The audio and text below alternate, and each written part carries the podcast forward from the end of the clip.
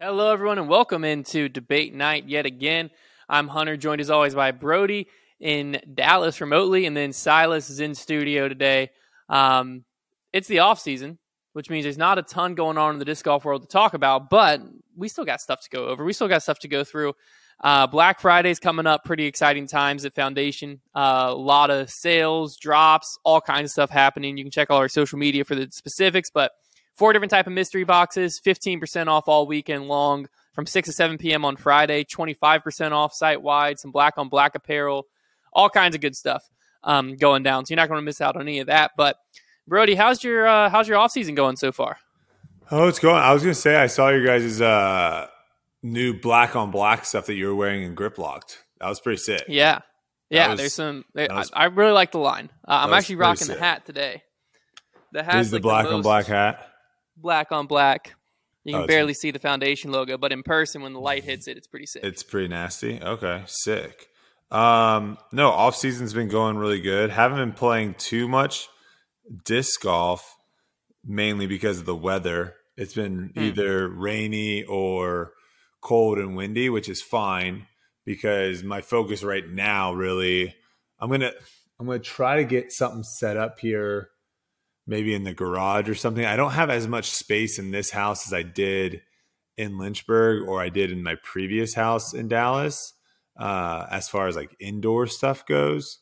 So For like putting and stuff. Yeah, so I'm gonna try to maybe get something set up, a net or I don't know. It it seems like the garage maybe can only get like 25 footers in, which is obviously better than nothing, but the, the setup here is not as ideal as I would have liked it to be. But for me, the off season importance really is like trying to get back into shape because I think that's. Yeah, something... I was gonna say you've been you've been tweeting about your weight loss journey, and then I just saw your uh, bike. Your uh, I'm assuming you're tracking that on Peloton, but track driving yeah. or biking from Dallas to New York. Yeah, is a little like bit a, more than you anticipated? Well, it's like a third. It's a third party app, right? So. Mm I'm doing I'm doing power zone training, and for those that don't know what that is, you essentially take this test.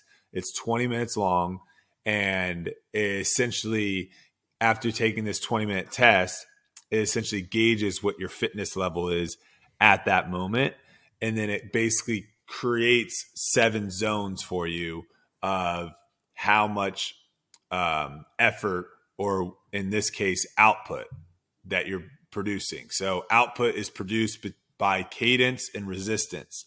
So if you have a low resistance, high cadence, you're going to have a certain output. If you have a high resistance, low cadence, you, you're going to have the same output. But you basically the way they have this this these power zone classes set up is me and Hunter could be taking the same exact class, and even though Hunter in, at the end does like 700 output and I do 500 output, we're our bodies are going to be feeling exactly the same because it's exactly what we needed for our fitness level. It's so, based on like personal exertion. Yeah. So after a couple weeks of taking these classes and doing more and getting more back into shape, I'll retake the test, get new uh, levels basically, and then continue taking more classes and building, building, building. So the thing at Peloton that's kind of tough right now is back when I was taking you know, classes and I was in a lot better shape, all those scores or, you know, class scores, whatever you want to say, like I can see what my output used to be in classes. Yeah. So I'm like 15 minutes in a 45 minute workout and my output is 180 and I can see what my output was when like my best ride and it's like 375 and I'm like, "Oh my god, like I'm I'm so far back." um so that's just like the the journey thing I posted. That is just a like third party app where you essentially you can just decide where you want to go. You can pick where you want to start and you can pick where you want to go anywhere in the world. And it's just a fun little thing that it just adds on every all the miles you do in your workouts. So I'm not. Some people are like asking, which would actually be pretty sick. Like, are you physically taking that trip? Like, so if you hmm. get to a bridge, GPS wise, does your Peloton like increase resistance to like make up for that hill? And it's like, no, that would have been kind of cool. Um, it's more just over the course of these several months of me riding, I'm just going to see how far I can get close to New York. So we'll see. But yeah, no, those are going good. Uh, the rides are going good.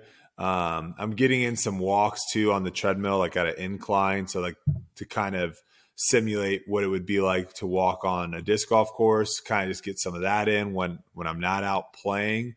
And then uh, getting back into the gym as well. Got a good uh, lifting program that I'm doing, strength and, strength and conditioning program. And um, yeah, I think I'm down already a few percentage points in body fat, which is great. And I'm hoping to be down like six pounds, I would say, six or seven pounds by next Monday. Mm. So we'll see. The way, I mean, when you're super, super fat, the weight comes off very quickly. And then obviously it slowly starts coming off the more you get down. Um, but so far, I'm very happy with everything.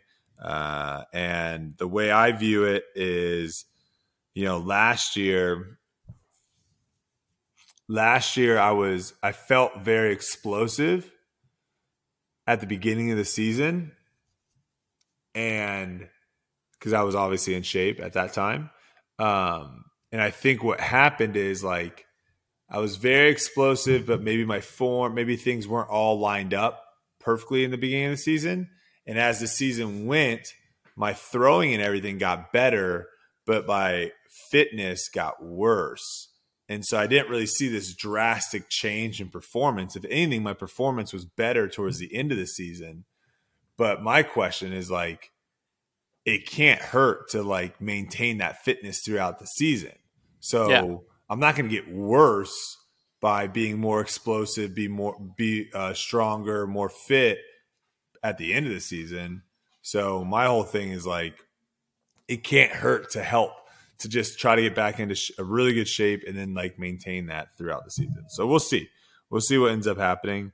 Um, is there anything you're like focusing on specifically, like in the gym? Because like obviously it sounds like Peloton and walking. That's a lot of cardio and leg stuff. But mm-hmm. gym wise, like lifting, is there any like thing specific you're focusing on, or like muscle groups that you've realized like this is what I need to target disc golf wise because I've always been fascinated by that. Like I've heard some people do like tennis or baseball like training exercises and stuff, but like while they're close, obviously they're not exact. So I didn't know if there's anything like you are like, oh, I really found when I do X, Y, or Z that really helps my game or anything like that. Yeah, for me right now, it's just kind of a full body thing. Um, no, not right now, bud. Sorry, the dogs are dogs are whining. Uh, right now, it's just a full body thing. So right now, the focus is more on just getting back to a decent level of fitness because yeah. right now it's. I mean, if you saw me in some of these gym workouts, you'd be like, "What the heck, dude? It's it's not good." So try to get back to a decent. Can you can you stop right now? Go to mom. Go to mom. Go to mom. Go to mom. Thank you. Um, try to get to a decent level of fitness, and then once I get there I can start focusing on some movements and stuff like that. Like a, a mm. lot of the footwork, like to me, I thought that helped a lot doing a lot of ladder work. So, oh, okay, that makes sense. Yeah, busting out and just being more light on your toes, uh, light on your feet, if you will, uh, and just have better footwork. I think that helps. Obviously, the flexibility I think is a huge one too. Uh, when it comes to obvi- obviously in- injury prevention, but also you know, just being able to get into certain positions, scrambling and, and whatnot. Uh, but all those will come more when I actually get to a decent level of fitness. Uh, it's kind of the same thing as like if you take someone to the gym, you're not going to have them do too many too much strenuous stuff right away because their body's just gonna get wrecked and it's gonna be harder for them to want to keep coming back. So like the whole idea is to like slowly kind of work yourself into it so you don't overload too quick. But yeah, I'm already in week three, um, and uh, we're ramping it up already on on just the actual like volume, I guess you could say. Uh, eventually, what I'll do is I'll have like a specific workout session that is more fo- focused on like disc golf. So the gym will hmm. always be just getting strength, getting explosion, all that stuff. And then the the secondary workout will be more about movement, um, flexibility, um, quickness, those type of things. uh, yeah, that's basically it. That makes sense. Are you doing this all yourself, or you have like a trainer? So for the cardio stuff, Peloton, you have you know obviously the people that are taking the class, doing the classes and whatnot. Yeah, and you can have you can basically take. They have stuff on there for you, but again, I use this like third party. It's called Power Zone Pack. Um, I've been doing doing rides and stuff with them for for years, and I think they have a good system of picking classes that work so I do that for my cardio side of things. And then the strength and conditioning side, I do have a personal trainer for that. And then all the other movement and stuff like that, I have uh, a guy for that as well that I've been working with for, you know, ultimate and all that for, for gotcha. past years. So makes sense. Well, cool. I've always um, been fascinated with that when off season comes around, how yeah, people, people take different and stuff. Yeah, they take different approaches to different focuses on stuff. So yeah, I mean, I'll say this too. I don't think disc golf it is as as critical, right? Like, no. If I was in my fitness level that I was at the end of the season, ultimate, I would be getting laughed off the field. You can't, you can't be in bad shape and play ultimate. Yeah. But in disc golf, uh, you know, you can get away with it very easily. But again, it, I, I just don't think it can hurt well, it's similar the, to to golf in a lot of ways, right? Like, yes. you can have like a John Daly, but like obviously there's a reason that all these guys are spending so much time and energy and everything in the gym getting their fitness level up because like whether it's just flexibility and, and disc golf flexibility, I think is huge. Just the explosiveness of being able to just it, the movement in disc golf is very explosive, but it also can be done in a non-athletic way, if that makes sense, to where you don't have to have like you can be unflexible and still play disc golf at a decent level. Mm-hmm. But I think that to be able to maintain that throughout a season and throughout a tournament consistently is where the like fitness level comes in, if that makes sense. I don't know what yeah. I just said, but it made sense in my head. no, yeah. It's it's something that's not dire, but yeah. It's something that you can also get by with just do playing disc golf, right? Because obviously yeah. there if you if you don't do anything, if you have a very sedentary lifestyle, and you just start adding disc golf into that lifestyle, you're going to start losing weight. Uh, if you don't do anything different, if you if you don't change your eating or anything like that, if you don't do anything, you start doing something, you're going to lose weight pretty pretty easily. So I think that it's the same way of like if you're constantly playing disc golf, you're going to get stronger in the movements that you're doing for disc golf. So there is that, but could you be getting stronger faster doing other stuff? Yes. The question yeah. is like, how big of a gap does that make? And I guess the answer will be found out this year coming up. So, mm. um, yeah, I haven't I haven't had a season where I've been healthy and strong and fit. So I'm looking forward to having one next year and seeing what happens. But nice. speaking on social media, because I know we were talking a little bit about it, first gotta say, what the heck happened to Argentina? Those people watching now, did you do you know what happened? My brother just sent me a Snapchat of the score. Yeah, they just lost to Saudi Arabia. Yeah, that's I didn't I didn't see what happened, but I just saw the Snapchat where what? Messi was all sad on the field, and then Argentina was lost. What? It was two one, right? Yeah. So yeah. that just happened. Talking still a little bit about the World Cup. I made a tweet that got a little bit of a uh, a little bit of a response, I guess, a lot more of a response on Facebook. It's always fascinating to me too to post the same exact thing on like the three different platforms and just yeah. to see the difference in the comment section because Facebook is wow. If if anything, I mean, I guess t- Twitter gets a little political here and there, but Facebook goes down the deep end real fast. So I posted if you didn't see the United States uh, Wales game, they basically had you know they did the national anthem for both teams at the beginning, and I nec- I wasn't even and this is where I want to kind of clarify. I wasn't saying that I believe that you should be belting out the national anthem. What I was basically saying was like there was a stark difference between the United States players and the, I believe is it Welsh Welsh players? Is that the correct Yeah. terminology? I guess I believe so. say? The players that play for Wales, uh, there was a stark difference between the two. On the Wales side, every single player was mouthing the words like right and and singing at certain points very loudly. On the United States side, there was only a handful, maybe two or three guys that were actually doing that. Then there was a few that weren't doing anything, and then there was a couple that were like doing the where you question do they actually know the words because because th- that was my thing is like if you know the words but you don't want to sing it right you can kind of just be like and we've seen this before in like football games the, the most famous one i can think of is the uh oh my gosh was the running back that had a tear coming down before the football uh the in it or was it college foot national championship I can't remember, but we've we have seen like obviously a bunch of national anthems across a bunch of different sports and how athletes uh, handle the handle it differently, right? My thing is like I thought it was very interesting to see the two side by side. Had the other country, had we been playing a country and no one was really singing it and they're just standing there, I don't think I would have noticed or said anything.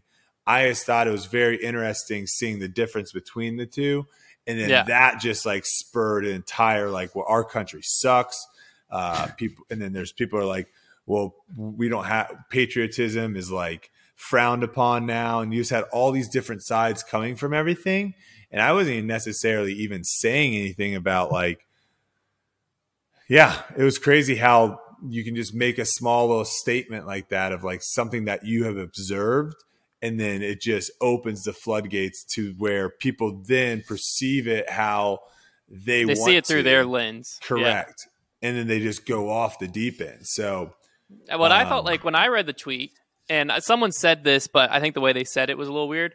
They said like we're not a singing culture, which I think I understand what they were did saying. you see my response my response I was did. legendary Your response was My response the was 80s really college night. Um, uh, but I, I think I see what they were saying because I, I come from like a similar standpoint. Is like in America, I think a lot of times we use like silence as respect. hmm So to me, a lot of times, like when the national anthem, when like I don't think singing it's disrespectful, but I think some players are on the other side of the fence where they stand there and like the silence is their show of respect for the national anthem because like when I was growing up, like we were taught you you're quiet during the national anthem, you know, hand over your heart, standing there as respect for the country. And so I think that like that's a, a difference too, because like other cultures are more on the like belt your national anthem as a sign of respect and patriotism. Uh, and then I think the middle of the road is just like that uncomfy level where like you just you know maybe they saw Wales singing and they're like, oh, I guess are we supposed to sing our national well, anthem Wales, right now? Wales or went like sec Wales went second but went second? Okay, but like you know what I'm saying? it- It's like that. No, I, I get. like- I, I've seen at, this uh, of where you're there, or like the any any military service members, they just stand at salute. They don't sing. Yeah. I've seen like the hands behind the back, like looking down, kind of thing. Like I've I've seen it all. I think it was just for me. I think it was the players that were kind of doing the mumble. That's what I'm saying. The That- mumble. That's like a classic. was- Like if you've been at, at church and like the person next to you, like they they're singing during worship, but like they don't really want to sing too loud because they, they're embarrassed of their voice or whatever. You know what I mean? It's just like the classic Yeah. like. Like the you have to like you're saying like is this person even like singing like their mouths moving but nothing's coming out. Yeah, I think that's a It- very like typical like American singing in a choir. I don't know. It just felt like when you said it, I was like, I, I can like all three of them. I'm like, yeah, I know all three of those people, and like I feel like all three of them can come from the exact same thing of like they're all showing respect just in different ways. Yeah, I think to me it was just the most interesting was just again seeing how everyone viewed it completely differently. You Yeah. because then some people like defended them and were like, "Well, they don't, they weren't even born in this country, or like half of them don't even live in this country." And then I saw someone respond to that being like, "Well, everyone on the Wales team doesn't live in in Wales, Yeah, and they all so like it was just it's so interesting to see how everyone took it um we'll see what i work up when we play when we play england because the battle to call it I, soccer. Well, I was telling, oh yeah, I was telling Kelsey this too. Like this is going to be like the first time that they say they uh, sing "God Save the King" because it's been "God Oh. Save the Queen." So I this might be, yeah, this might be one of the more electric national anthems in years. Because I mean, they already go nuts uh, in the past, but like this is the first time that they sing "God Save the King." So we'll see how that works out. What do they do if they have a king and queen? It's a king. Yeah, What do they do if they have a king and queen? because I've just never even thought of it being a different national I don't anthem. think you can have a king and queen How could you not? Am I wrong? because it has to be blood, and only one person can. Oh, you're saying if okay, Because you can have like a prince and a princess, right? Like if you marry a prince, you're a princess. oh yeah, no, you're Or right, vice versa. right. I guess there's had. Is it God save the king Well- and queen? Well, no, they didn't. They didn't. Okay, we're we're gonna be sounding really dumb to our did- European well, to start our off- European listeners right To now. To start off, you just blew my mind when you said God save the king because I didn't know that that was even a thing. I just it's always been God save the queen. But but the thing is, like, there wasn't a king, right? There wasn't a king when there was a queen. All right, I'm googling this. So I don't think I don't. British? I think they just had to had to make someone king because the queen died. Correct. So in what scenario would there ever be a king and a queen? But is it just always God save the queen? It's whoever's it's in whoever's running the country. It's just been a queen for a really long time. Yeah, I don't think they've ever had a king and a queen at the same time. I don't think they that wouldn't make any sense because at first I thought what you said was like, okay, well, well, if the royal family had a son and a daughter, then yes, they would be a prince and a princess. But whoever ended up taking the crown, they would be the king or the queen. But then I don't think the other person would be the king or the queen. Like I don't think. it I think you're uh, right. But but if one of them passed away, then I mean, the other one would take it. fascinating that Yeah, the, it's still- the it's national still- anthem just changes now. It's also still wild that we have kings That's and crazy. queens. Like that's like Well, they don't think actually hold power, correct? They're just uh, it's still not talked about enough. Well, maybe it is. Actually, probably it's talked about too much. Now I think about it, the people that actually pay attention to that stuff probably talked about too much. Heck, they even have their own like Netflix show. Um, I just, I But- mean, the, the fact of oh the national wait, anthem Kelsey, changing, that's wild. Kelsey just Kelsey just dominated Silas here with with the with the oh, statistics get wrecked, coming Silas. in. Silas wasn't even typing. I was, I was doing my own research over here. All right, so Kelsey asked, "Can you have a king I and think a Silas queen? forgets he has a mic. He was just like looking at me, mouthing stuff. Can you have a king and a queen at the same time? Yes, but you don't have to. When a king is crowned, his wife usually becomes queen or some variation of the title. Queen Elizabeth II, mother, also Elizabeth, became queen consort. I don't know what that word means. When her husband was crowned king and was most known, known as the queen mother. Take that for what you will. Very confusing stuff. I'll stick to my Game of Thrones. Yeah. The other thing I wanted to talk about was some of the backlash we were getting in the comment section of our Prada video.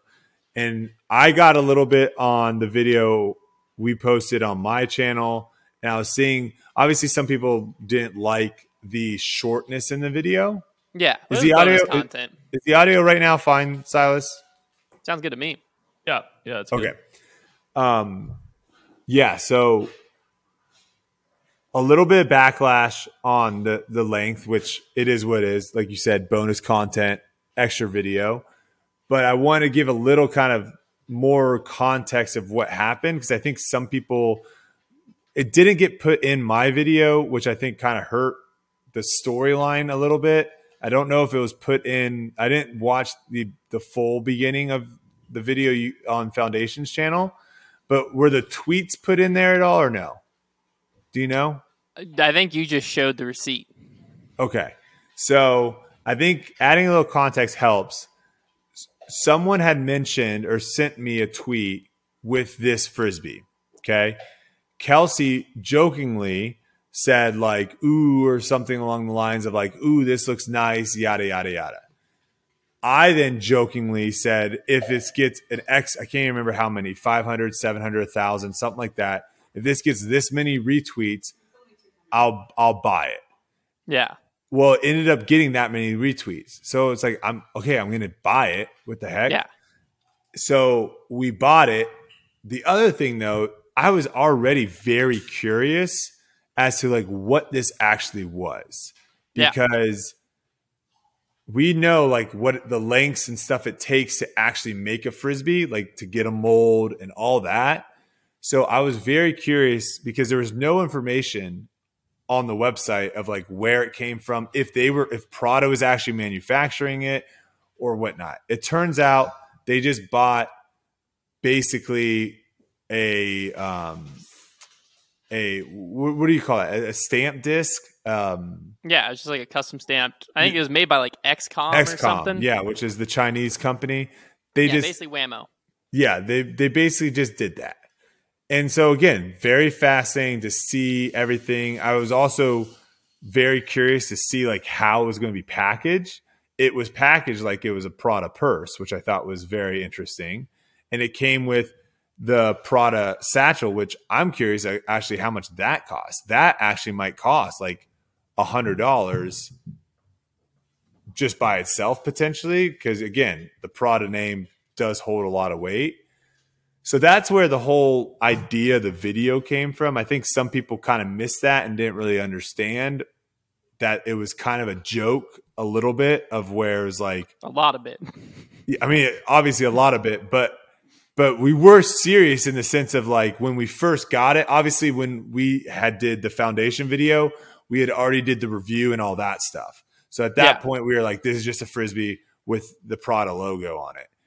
But when me and Kelsey initially got it and we did the unboxing, we, we that was a serious unboxing of like, I'm very curious as to what is in this box. Yeah. But clearly, when it was like, "Oh, I know It's just a frisbee. it's just a frisbee. I've I've literally have thrown this thousands of times. Yeah. Uh, that's where the joke kind of like, okay, it's a seven hundred dollar disc. So, uh, one to clear the air there. I think there was a few a few people that were confused. No, yeah, for sure. Yeah, it was a. I mean, I think part of it too is those videos we like shot them back in Charleston in long ago. July, So, and then you know we just had so many other pieces of content coming out. You went back on tour. We forgot about it for a little bit, and then we finally like were oh let's get back to this and post it to where like even people who might have kno- known the context like forgot about the tweet Completely exchange and all that because Mhm. It just took so long to to get around to actually getting it out. So I think that's just some of it. And other of it is just like some people are just going to be upset. I mean, it is a very weird prompt for a video, like spending seven hundred dollars on a what ended up being a Wham-O frisbee with a strap. So yeah, but but there's always going to be some people upset about that. but what if we spend a thousand dollars a couple years uh, next year on a frisbee and it's like made out of gold? Yeah, like, that'd be sick. I mean, does, would didn't sick. we see? Uh, didn't someone show like a carbon fiber frisbee? Yes, that would also be disgusting. This is a Chanel one, I think. How much was it, Silas? I'm It's like it's like- uh five grand. five, yeah, five grand. what the carbon fiber. Yeah. Yeah, Chanel. Um, let me find this thing. Wait, Chanel came out with a carbon fiber one. Yeah. See, now that piques my interest even more. Uh, I can only find it on like a secondhand store. Yeah. That's that's right though. But they don't they sell like other luxury items and stuff? I don't know. Like, like I can see it on Poshmark. No, I can see it on Tradesy. There's like some it's like on Grailed. some different website that's not Chanel. Yeah, like it's like some. It's like people like bought it on Chanel and now are flipping it. And they're flipping Yeah, like it. on Interesting. on Poshmark, it's seven thousand three hundred and sixty dollars. oh my gosh. Black carbon fri- carbon fiber CC logo frisbee. Yeah, like what? Oh, this looks like a disc. This doesn't even look like a frisbee. No, it's a frisbee. It's a frisbee. It's like a lid. It almost looks like a polecat. There's a carbon fiber polecat out there for people who want it. You just got to pay seven thousand dollars. Is Chanel.com Chanel's website? All right, let's go to Chanel. I'm in America. Just search frisbee.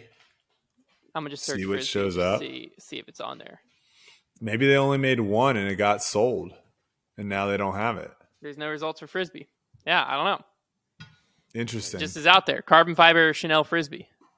If this podcast gets 15,000 likes, we will buy that and play with it.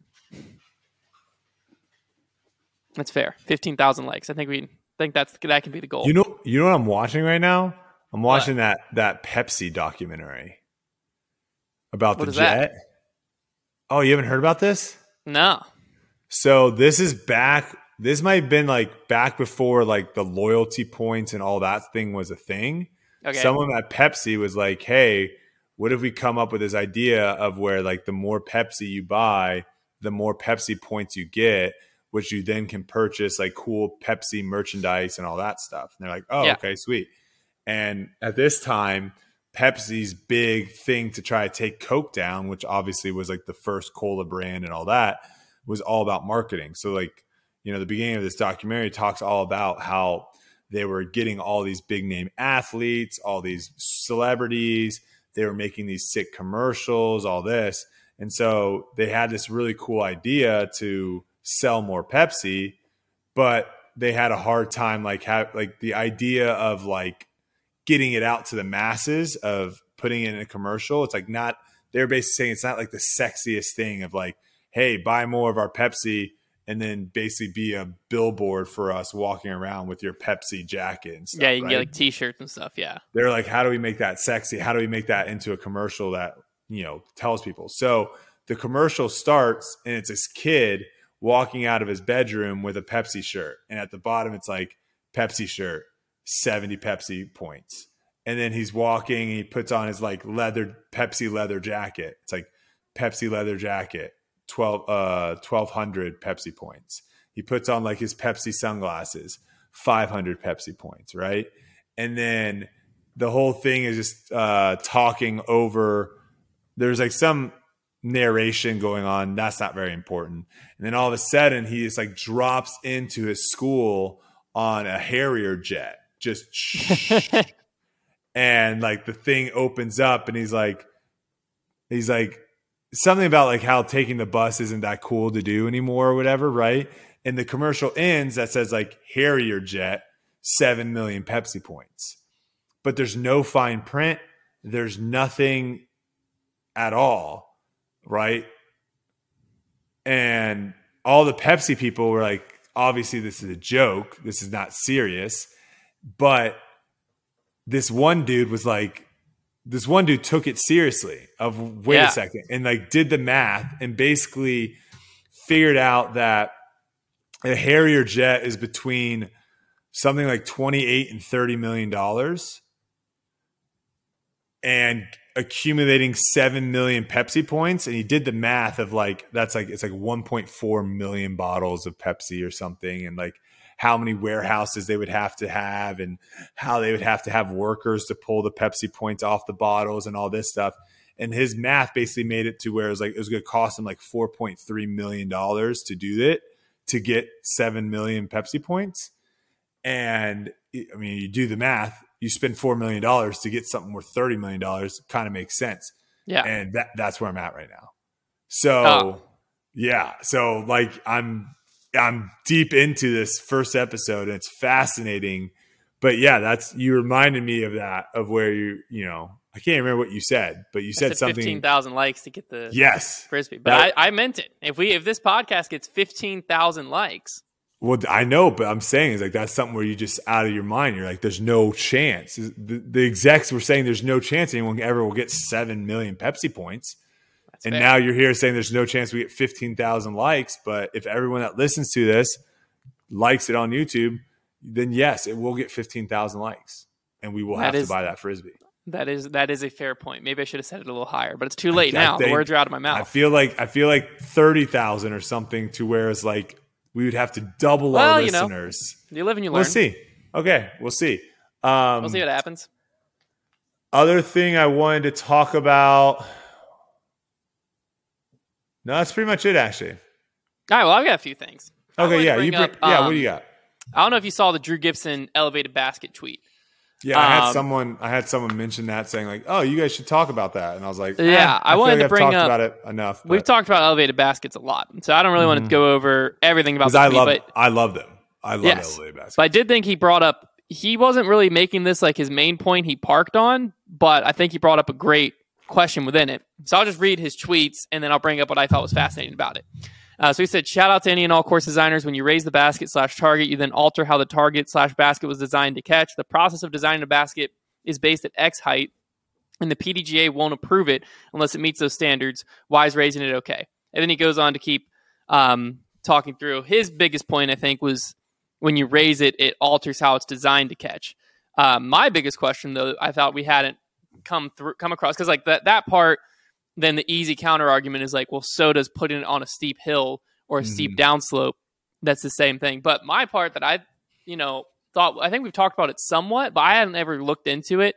But like the PDGA does have a like range for like a championship level basket where from the ground to the top of the cage, I believe it's 82 centimeters with a six centimeter forgiveness thing on either side for the basket to be approved.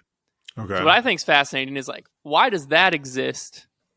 If once the basket's approved, it can then be raised, however, at tournaments.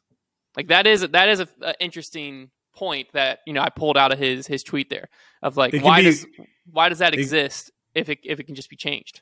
It can be lowered as well, right? Yeah, like uh, what I'm from what I saw is the basket has to be that height bury, to be approved, but yeah, then like tournaments basket, can do whatever they want. Yeah, if you bury the basket, it's still like an approved basket, but it's just buried in the ground a little. Yeah, so I guess the question is like, why have the standard why? on approval if you're not going to regulate the usage?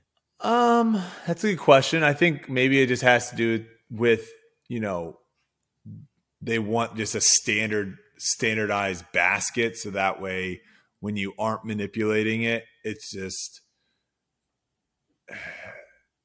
because like what are people going to come out with mini baskets? Like this basket's only two feet off the ground and this basket's five know. feet off the ground. Like that doesn't seem well like i could see some turn i could see course designers if if discraft came out with a ChainStar that already had a six and a half foot pole to where you didn't have to go figure that out. Like i could see course designers being like oh i want the elevated basket. Don't they just change out the pole I don't yeah, know. I, I haven't they looked do. too much. They do now, but like a tournament uh, course designer is the one that has to go do it. So I'm saying like mm. if there's if companies were like able to make them that were already like pre-packaged. Yeah, but this one's elevated, whatever. Six and a half foot pole is probably way I mean, more expensive than just tough. Yeah, I know. I I don't. I still don't even know how that works. That that seems like a lot of money. It's very heavy item, but yeah, yeah. No, I mean you make a good point of where you know, should they be regulating more so how the baskets are used versus yeah. Because i mean do they do they regulate anything on um do they regulate anything on t pads because i've played like i've played a c tier event where we just had like a no they definitely don't regulate anything on t pads because i've played in t- like tons of temporary T pads where it's literally just like two flags. The only thing and you're just throwing for like different th- tiers.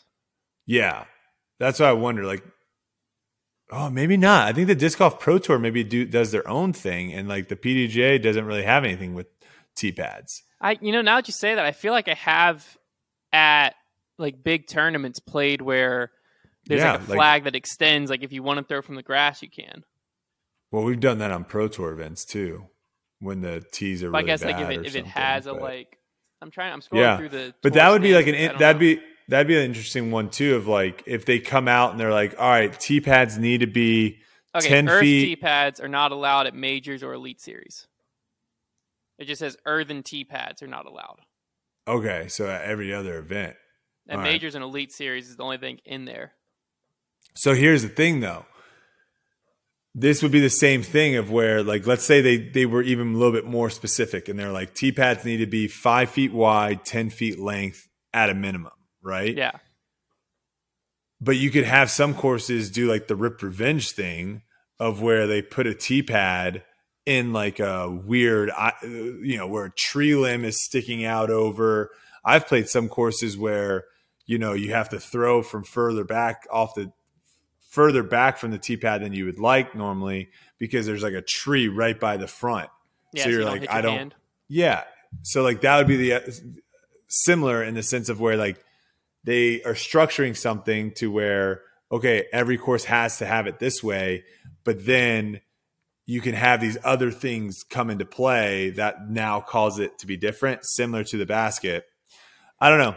I, I, again, I think a lot of learning stuff is coming from it, but also I will say like I love elevated baskets and I love changing whether it's on a hill or down a hill or up on a pole or whatever it may be. Um, I think there obviously can come a time and place where it gets a little too excessive and a little too gimmicky, i.e., like Texas State's hole one mm. or the more famous hole, which is out at Eagles Crossing, like the big cake hole. Yeah. Um, of where now, like, uh, you know, you're throwing, I don't know.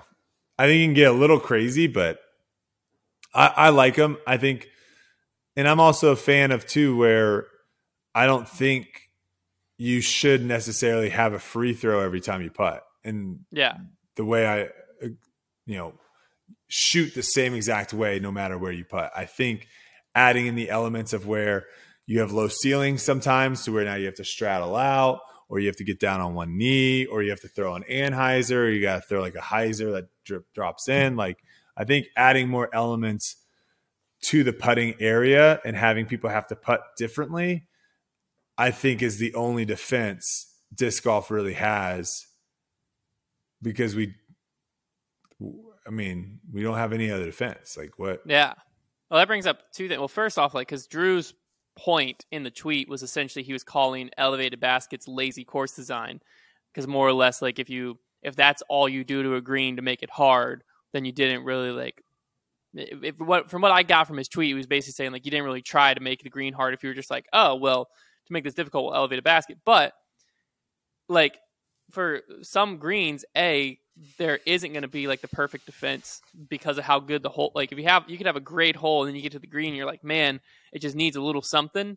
And I think elevate basket's a good option there because also you can make a green where you know the whole left side's death. It's only accessible from this area. But then when you get to that area, it could be like, well, if you throw this shot though, you have a super easy putt, and it kind of like makes the whole way super simple because like, oh, just dump out right, and you have a wide open putt with no risk.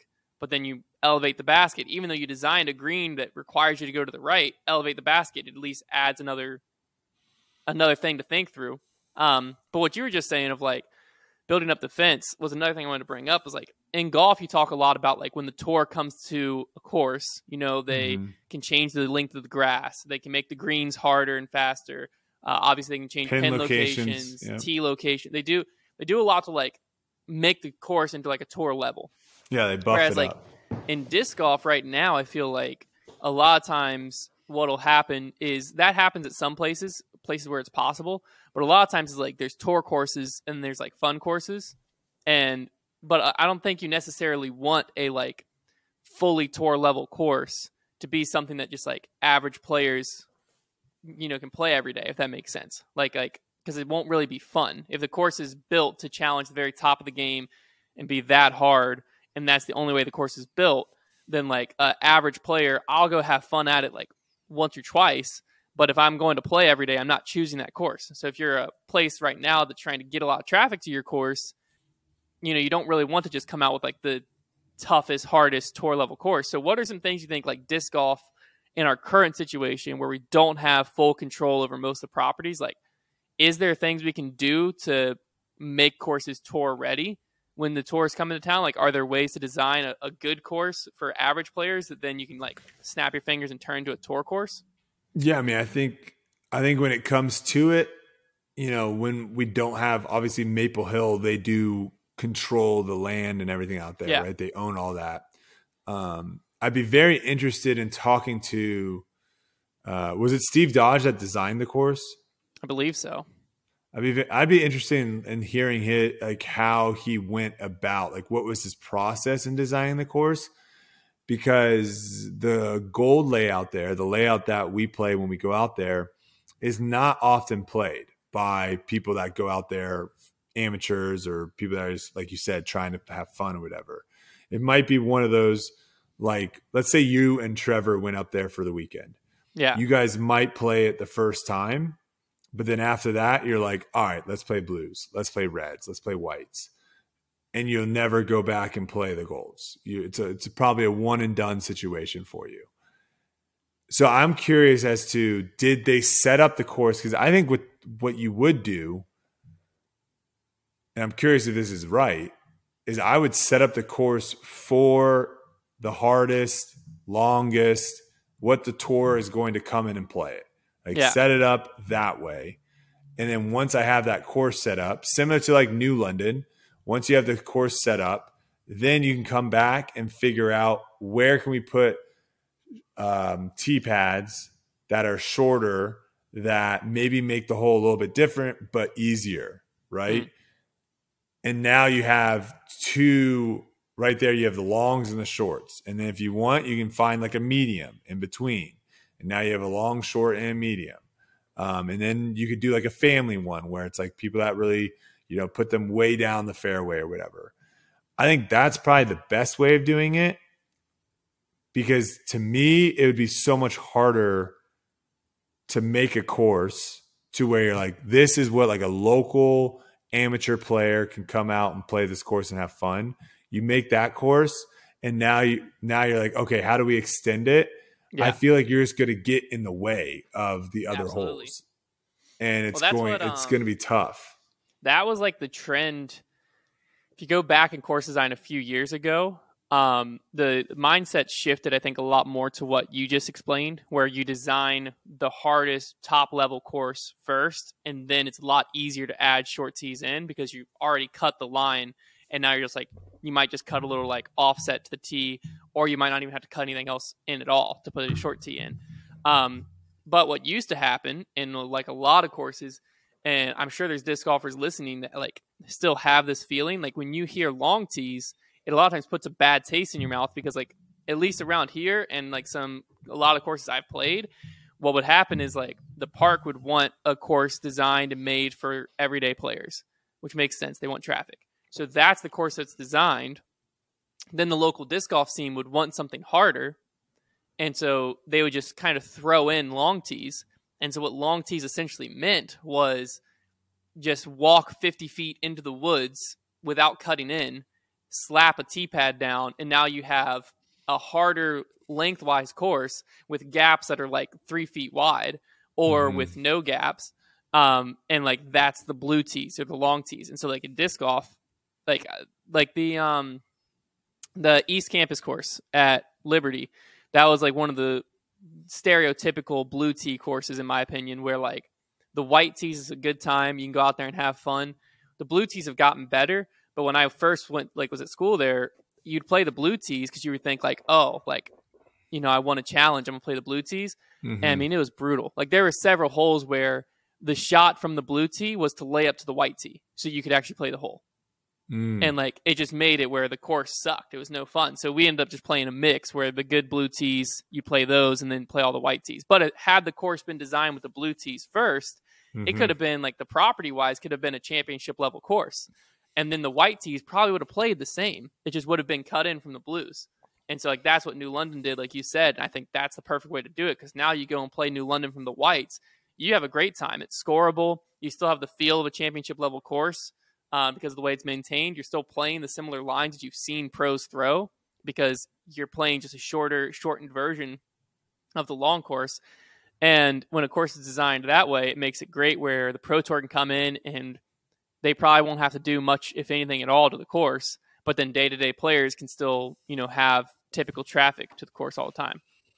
Yeah, and I, th- I think obviously when you were talking about like a wide open course, so a course like let's say on an old golf course or something like yeah. that, I think you can just simply have you know a par three that's 410 feet and then 380 feet 350 feet, 300 feet. And right there, everyone's going to be throwing essentially the same shot, but from a different distance that suits their skill level.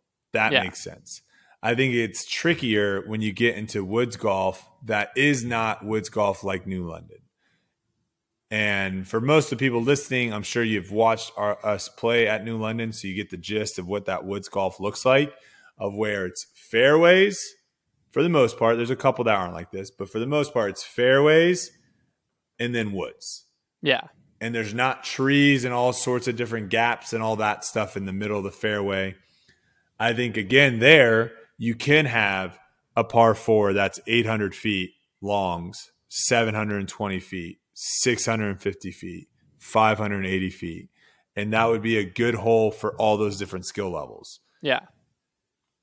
I think it's trickier when you go to a course that is more built on the gaps and more built on uh, and, and, the easiest way of seeing this is like just looking at some of the holes if you've played these courses looking at the holes that mpo plays versus fpo and just seeing how sometimes for mpo the hole is so hard and then for fpo it's not that hard of a hole for them even though it's only 30 feet shorter that 30 feet takes out three gaps or something like that that the MPO yeah. has to hit, right?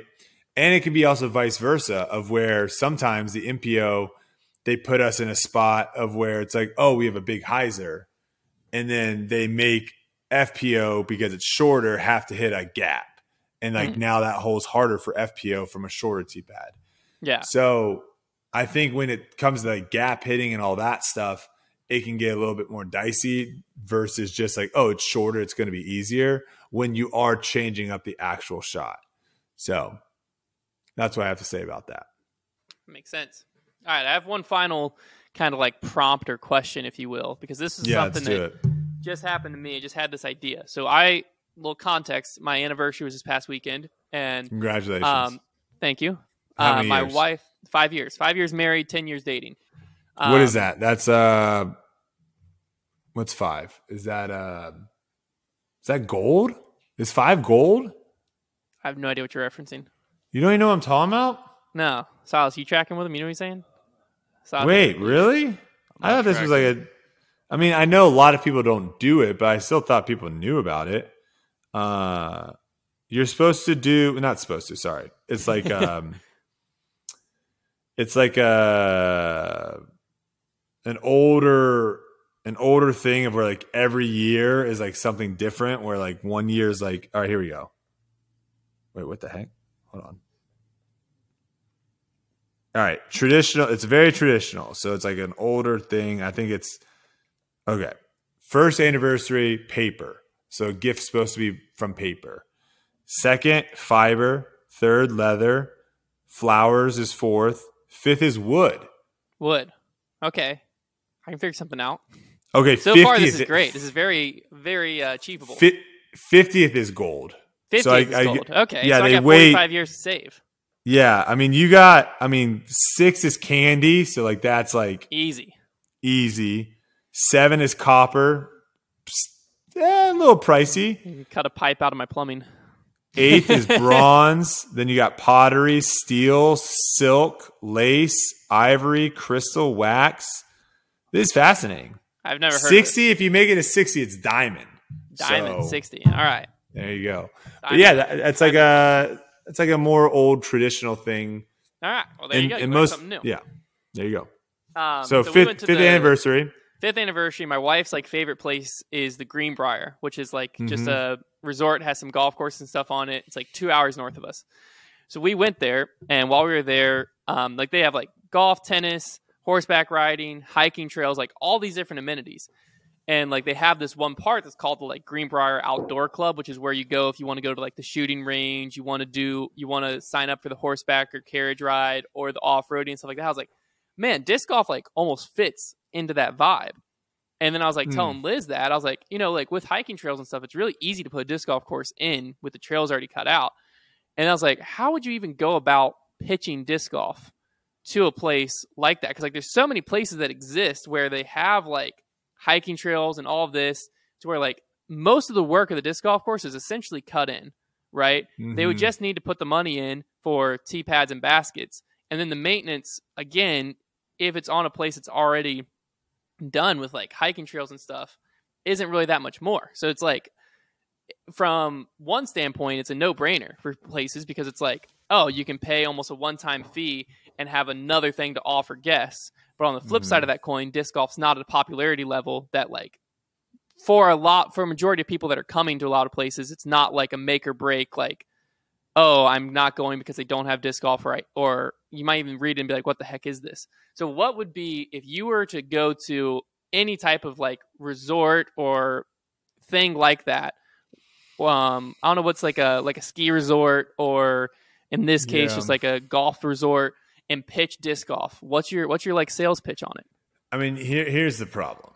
Okay. Let's start with the problem. Here, okay. Here, Interesting way to start a sales pitch. Yeah. well, we're gonna try to talk through it. We're gonna try to talk through it because I I, I think pitching this idea is not going to work. Like it, you can't just have a good sales pitch and it work for every single situation because yeah. I think yeah. it would only work for certain situations and the situations being ones that have a lot of land that they don't know what to do with it and they are just kind of in limbo you can pitch them hey while you're trying to figure out what to do with this you know whether you're going to put new construction or turn it into tennis courts or basketball court, whatever. When you're trying to figure out what you're going to do with this, like let's just throw some baskets out there and make a disc golf course. Because the problem with disc golf is it, it's not a money generator. Yeah. Right. So you're not going to, you're not by putting disc golf into those hiking trails, let's say, you're not all of a sudden massively increasing the Greenbrier is not massive, massively increasing their revenue. Yeah. Where if they put a new golf course in, you're going to now get a lot of people to travel in to play that new golf course that have maybe played the other ones but haven't played the new one, want to yeah. try it out. Now they're staying there, now they're eating your food. Big revenue generator.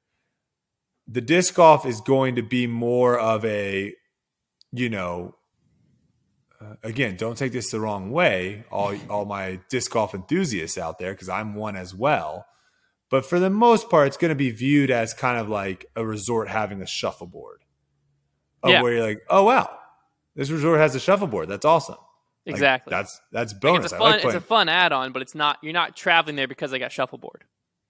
Disc golf has not. At least I, I have. I haven't seen it yet. And again, you got Eagles Crossing out there and you got Maple Hill basically as the the two that are trying to make this pay to play kind of happen. But Maple Hill's at least got like another revenue. exactly, like they're the not they're not sole on disc golf, but yeah, I haven't seen of. I just haven't seen myself in the group of people that I play with here. I play with a ton of amateurs, local guys here. I don't see them. They go up to Dinosaur Valley, which is a little north of here, but that's because one of the guys in our group owns that, and like, mm. that's his course and and all that. It's it doesn't have the same culture as golf does, of where you can make a, a guy's trip and travel somewhere to play a course. It could get there. I'm not saying it can't, but I know, I know right now it's not. So selling that point to someone would be tough because I do not think it's going to be a huge revenue generator.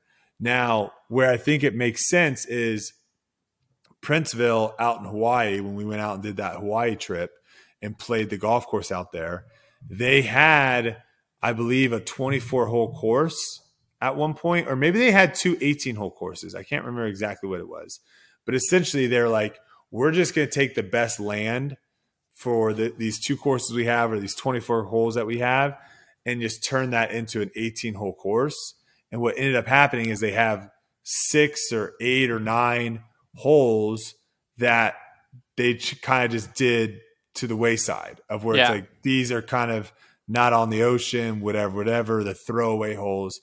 And so they didn't maintain or keep up with those holes. And now they're in this thing of like, what are they going to do? Now, eventually, they probably are, are going to put property there, right? They're probably going to have villas or uh, add more hotel, whatever. But as of right now, they don't have anything. And so they were like, oh, so someone pitched them the disc golf idea. And they're like, yeah, I mean, we're not maintaining it really. So, like, that doesn't hurt us. And so that does bring in a little bit of extra revenue for people that are already on the island or people that do go there for golf and are like, oh, they have a disc golf course too. Like, oh, that's cool. Let's play that. I just don't know anyone from the states that's flying into Princeville to play the disc golf course, right? Yeah. So to them, like that's a no brainer because it's like it's just What else? You're there. not doing anything else with not- land. That's what the problem with what you said though, the hiking thing. It's kind of like you know, it's kind of it's kind of like having the the scooter riders show up to the skate park. right? Of where you might have a lot of people that really enjoy the hikes and all that, and now all of a sudden you got discs flying in and all that. Like, are you now causing a little bit of a chaos of, or or the same notion of like go- disc golfers on golf courses of Yeah. where a golf course might be not being able to fill up their tee sheet every day, so they're like, all right, let's put a disc golf course in, and we'll have times where disc golf can come play now you have golfers that are pissed off that disc golfers are out there. Like I don't think you're going to have this synergy of like, oh yeah, the hikers are going to love that discs are now being tossed around when they go That's on a true. hike. That's very So true. that's the other thing you have to worry about on like usage of land that's or land that's already being used for something else, adding something to it. yeah. Is it going to take away at all for the people that are already using it? But Yeah, because that's what um when we went out to uh Jackson Hole, they had like a ski resort there, and we went Mhm. in July because we were going out to Yellowstone and like Jackson Grand Hole Teton phenomenal, by the way. uh, Park. Yeah, it was incredible. And when we were at the like um I forget what the ski like resort part was, but the very top of the mountain was still snowy. So they still had some like very limited ski slopes open, but some of like the lower ones on the mountain weren't because there wasn't snow down there. So what they had done was they had cut in that was only available during the off season of skiing and snowing. They had cut in like mountain bike trails, and then Mhm. looping within the mountain bike trails was a disc golf course. And so like similar thing to what you were saying, like my dad and I, we were there to go. We went to the top because they had like a waffle restaurant at the top of this mountain. We went and ate waffles up there, and we were coming back down. I was like, "There's a disc golf basket right there. What the heck?" So we went in the shop.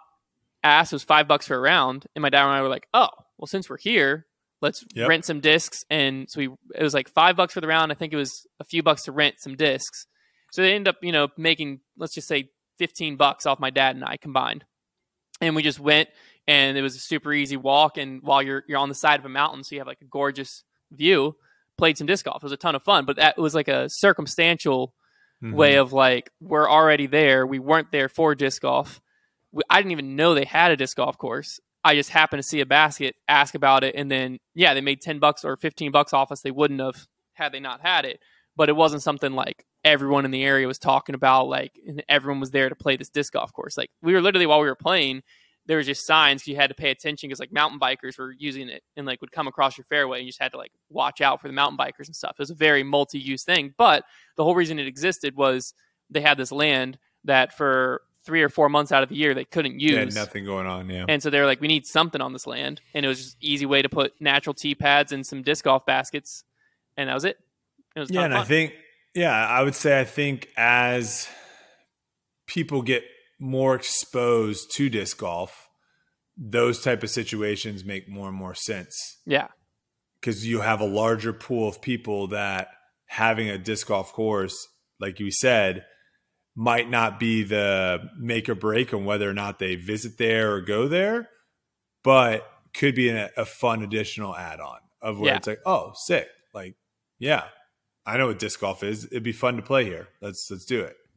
I'd be curious um because you're talking and it's very true like golf courses that have disc golf on them golfers get very annoyed with disc golfers and it's caused a lot of issues because like you already have something being used for one thing and then you just add Yes. something to it.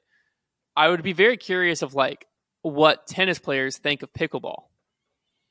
Like because like a lot of tennis courts are just being doubled used as pickleballs like at for instance at the greenbrier they now offer pickleball and i saw a lot of people carrying pickleball paddles Mm-hmm. but they just are using the indoor tennis courts and the outdoor tennis courts to play pickleball on. And like, I could see where that'd be frustrating if you show up to play tennis with your friends and you walk up and like all the courts are being used by pickleball players.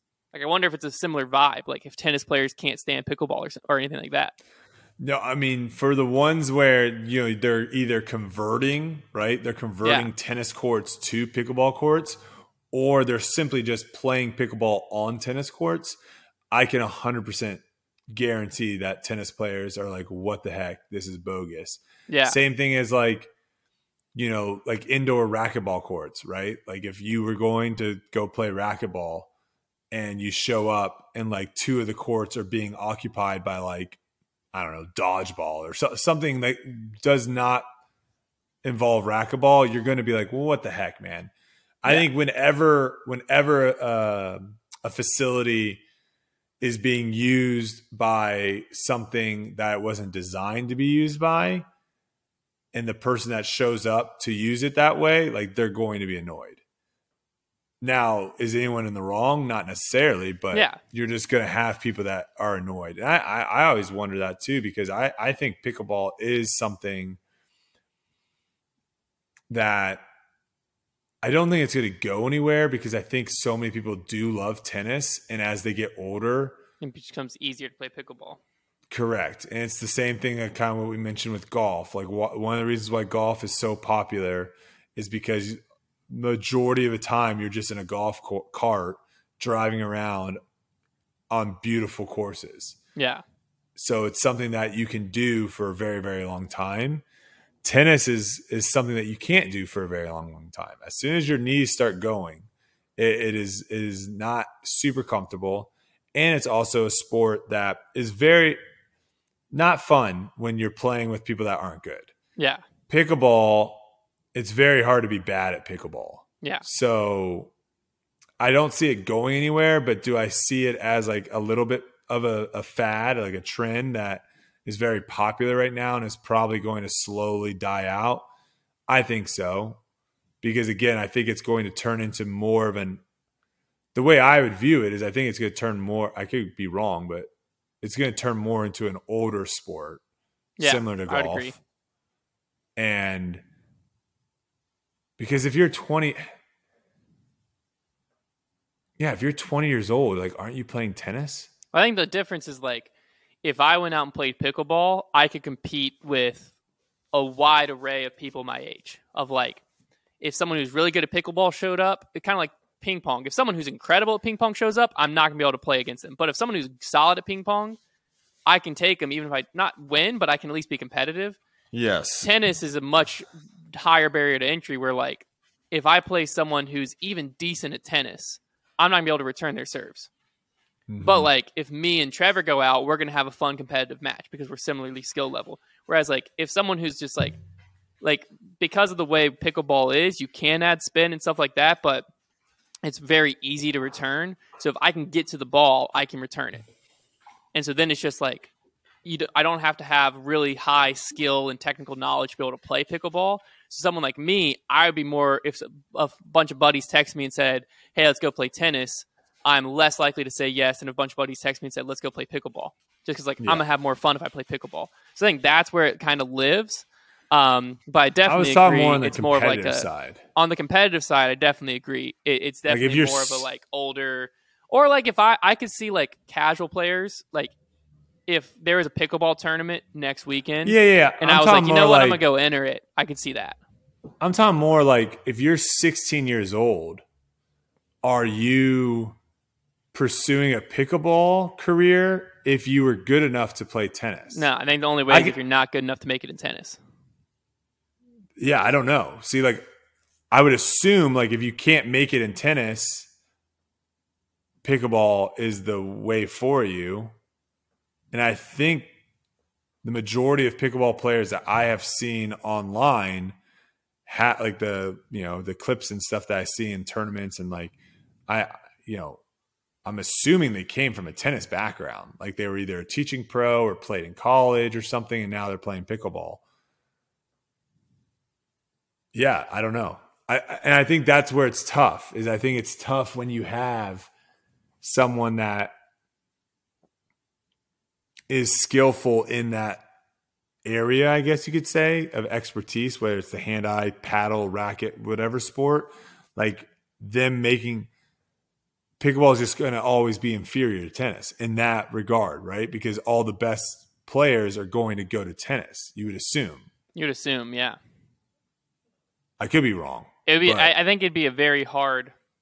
We talked about this a little last week of like disc golf and golf are in slightly different sphere just because like one's a the the actual act of the sports are different whereas like pickleball and tennis they're the same sport at the very core essence of if it you like if you're really good at tennis, you're going to be good at pickleball, and if Yeah, you're if you're really good at filthy tennis- pickleball, you're going to be good at tennis. Like there- you're not going to you're not going to be yeah i think the tough part. you can't is like, be you good at one and bad at the other.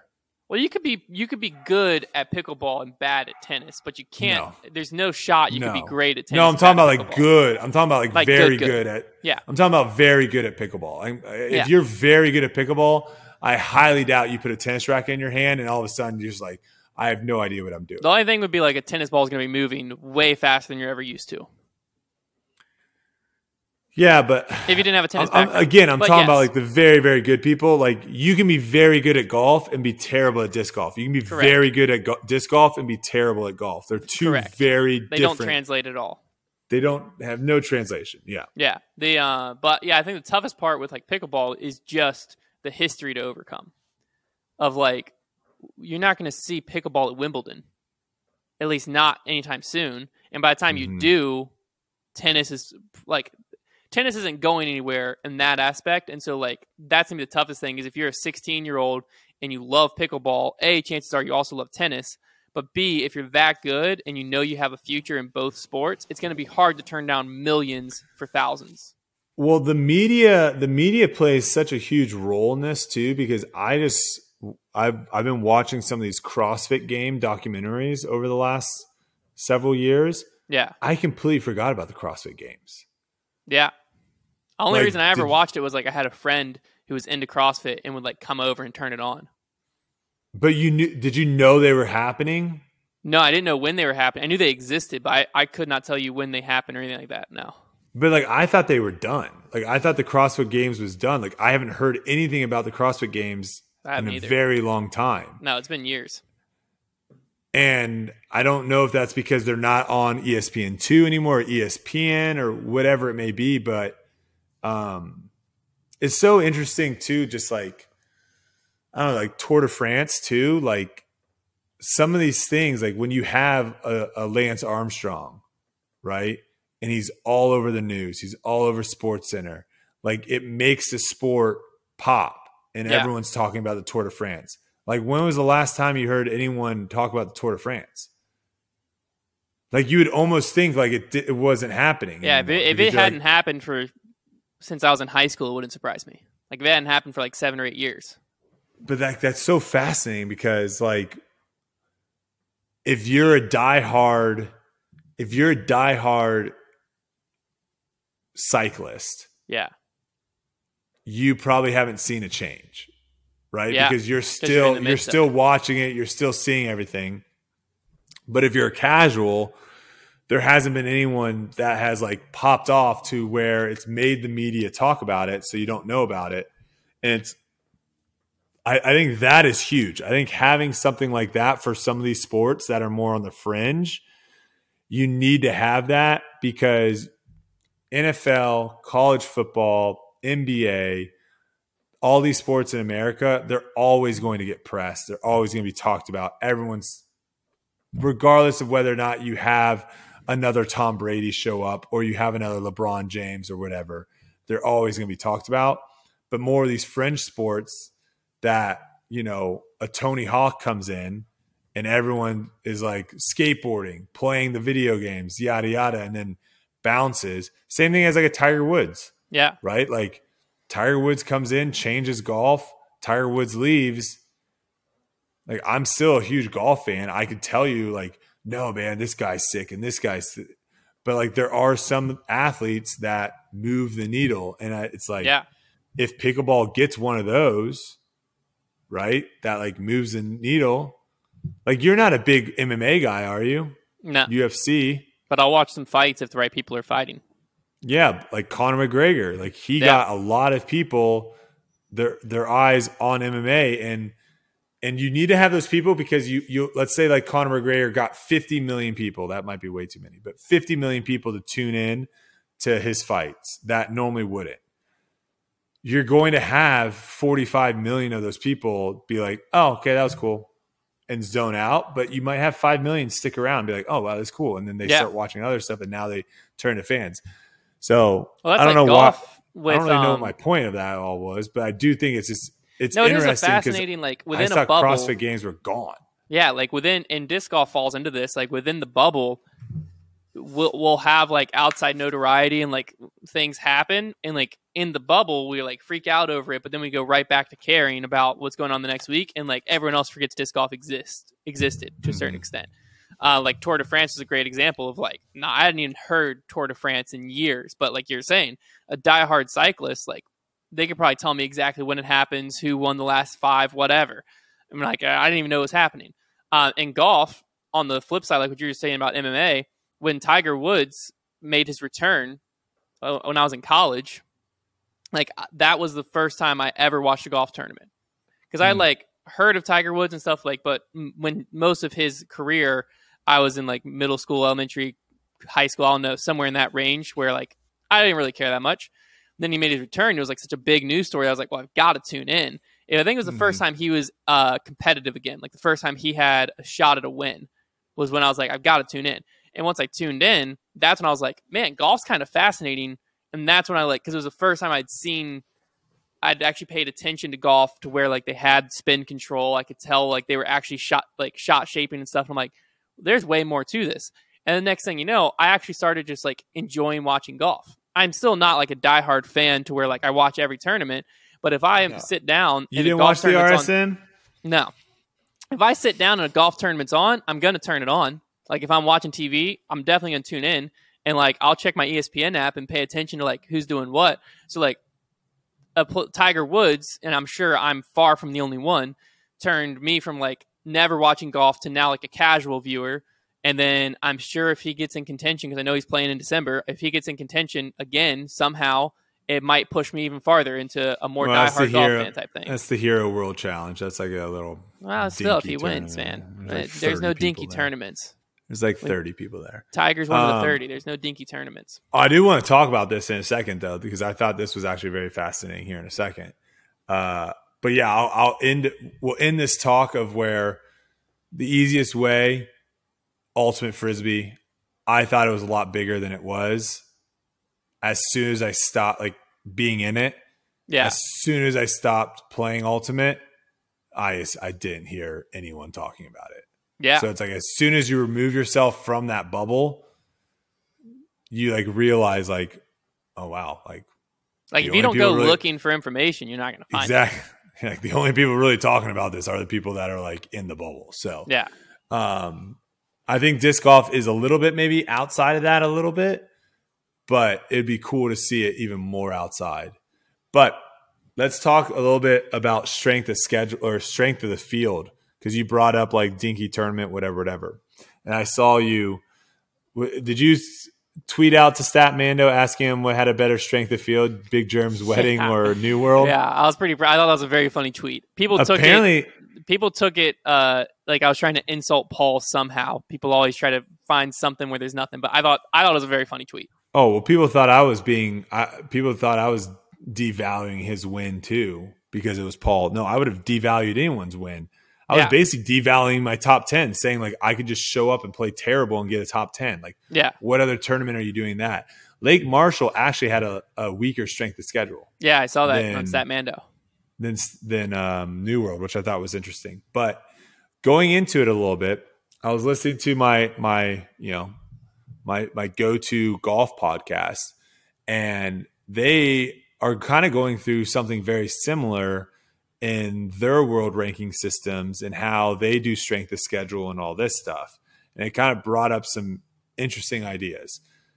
First one being how circular the rating system is and how essentially if you have something that is inaccurate or not set up in a way to really showcase what your rating actually is it then affects other people's ratings which then can affect others people and then you just have this big circle Yeah, right? So let me explain that real quick.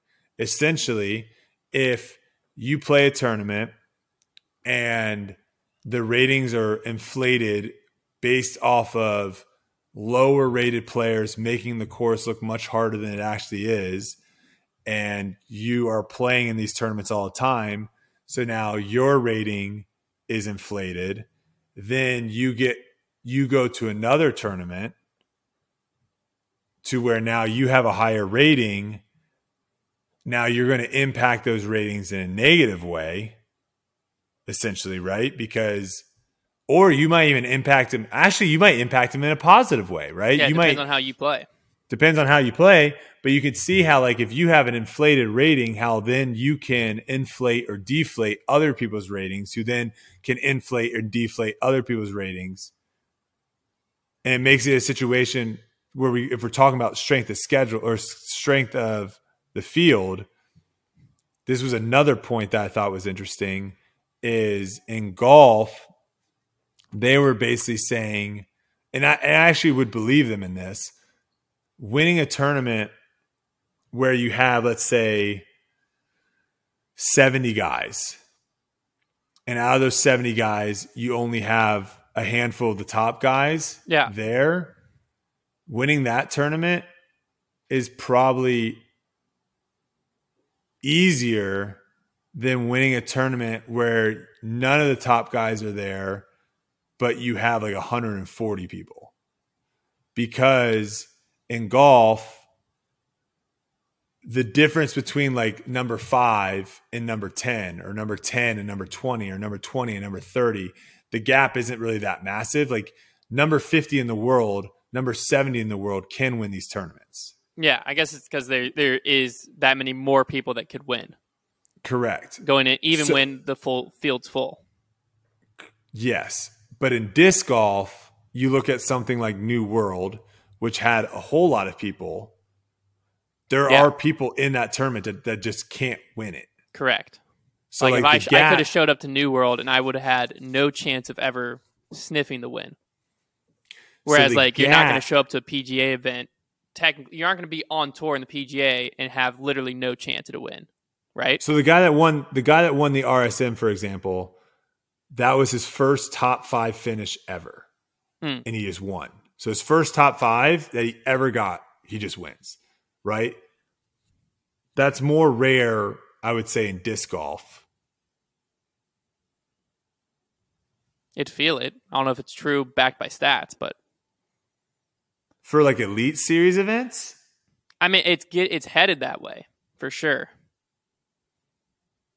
Like who won this year that year is like they've never won before. Isaac they've never Robinson, but I don't know what. I mean, he's yeah, been, but he was been also rookie of the year. He was also Yes. rookie of the year. Yeah, was, well, he's rookie So, of the like- year this year, but but he's in contention a lot more. Yeah, no, but my point being is like he is he's not going to be a flash in the pan. He's going No. to be a top player for years to come. I'm talking Correct. about like I'm talking about someone like that has been touring for like 20 years and or not 20, sorry. Has been touring for like 5 years, has never had a top 5 and then just wins. Like that seems like it'd be very rare. yeah. I can't think of anyone that that would that that would fit. I don't really know what the point is, but yes, you're right.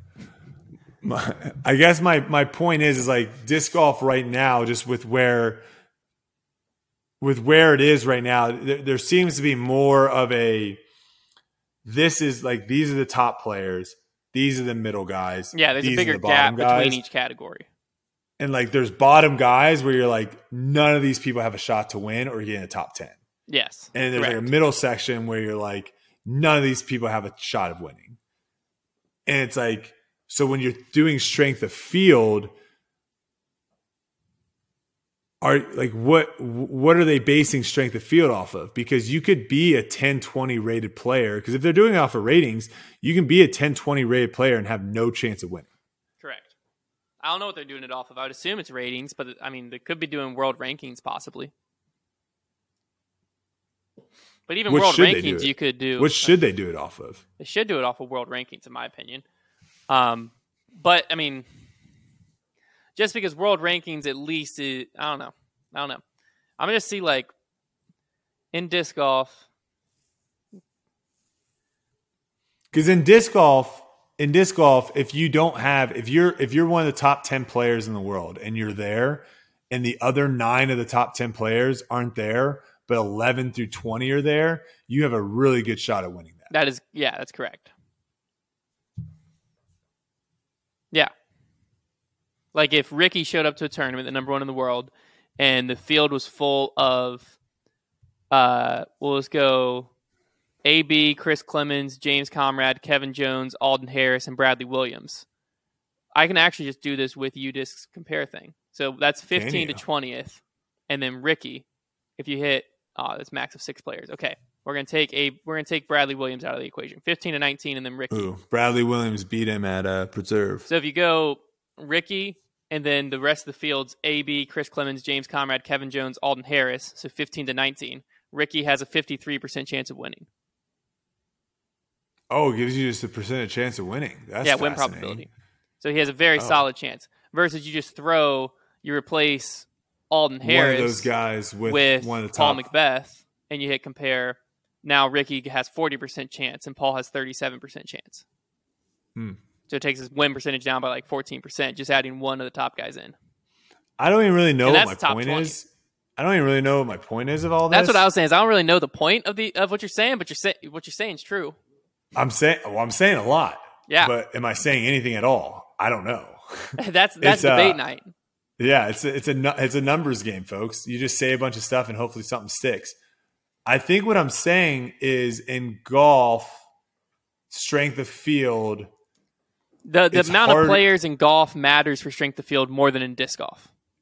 The quality Correct. of players in disc golf matters more.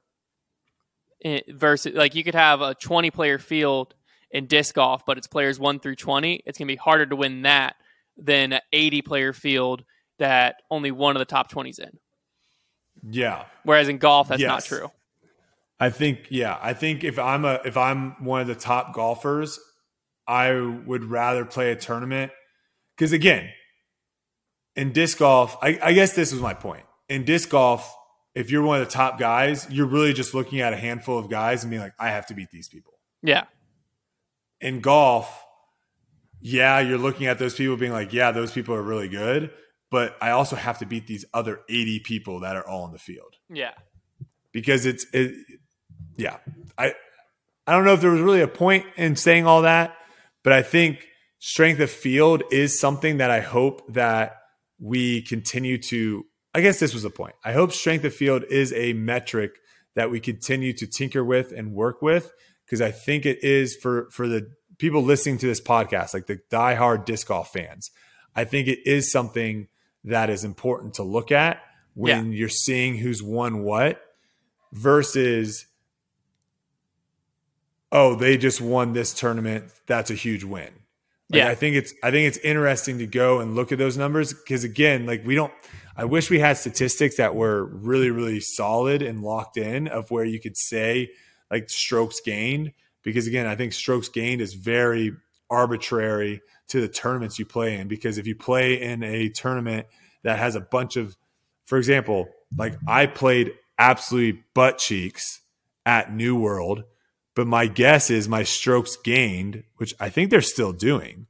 They should be. My get my guess would be my strokes gained at New World was probably pretty high because there were a lot of people in the field that weren't that good. And so it made my strokes gained seem probably better than they actually were. Let's see here. Let's see if my uh my theory is right. Your strokes like gain tee to green? Wait, I don't see it. Gain tee to green, you had 10.04 at New World. Wait, do you see it? Yeah, I just read it to you. Where are you on? disc I'm on my 2023 Disc Golf Pro Tour statistics. Oh, I'm at. I don't I'm see on strokes the new gained. world. It's gain tee to Oh, green. oh, oh, I have to go probably to New World. Yeah, there's like gain Oh, here to we go. green, gained putting. So you gain 5.6 strokes putting and 10 strokes tee to green. Yeah, and I played terrible. So like go to let's go to um let's go to a tournament that I played decent at, DGLO.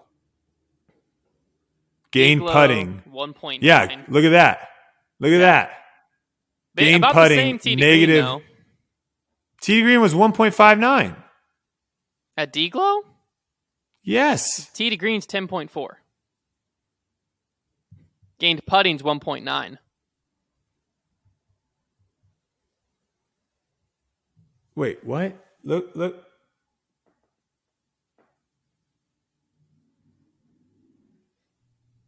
Are you- What? I'm on you. Are you on go- this? Are you on this right here? Yeah, disc- this is this year. You're on this year. or You're on last year. Tw- Oh, I'm on 2021. What Okay, that heck? makes sense. Okay, well, 2022 Oh, hold on. did much better. Hold About the on, same yeah. strokes gained, Oh my but the putting was gosh. drastically different. Putting was worse or better? Then New Okay. World worse.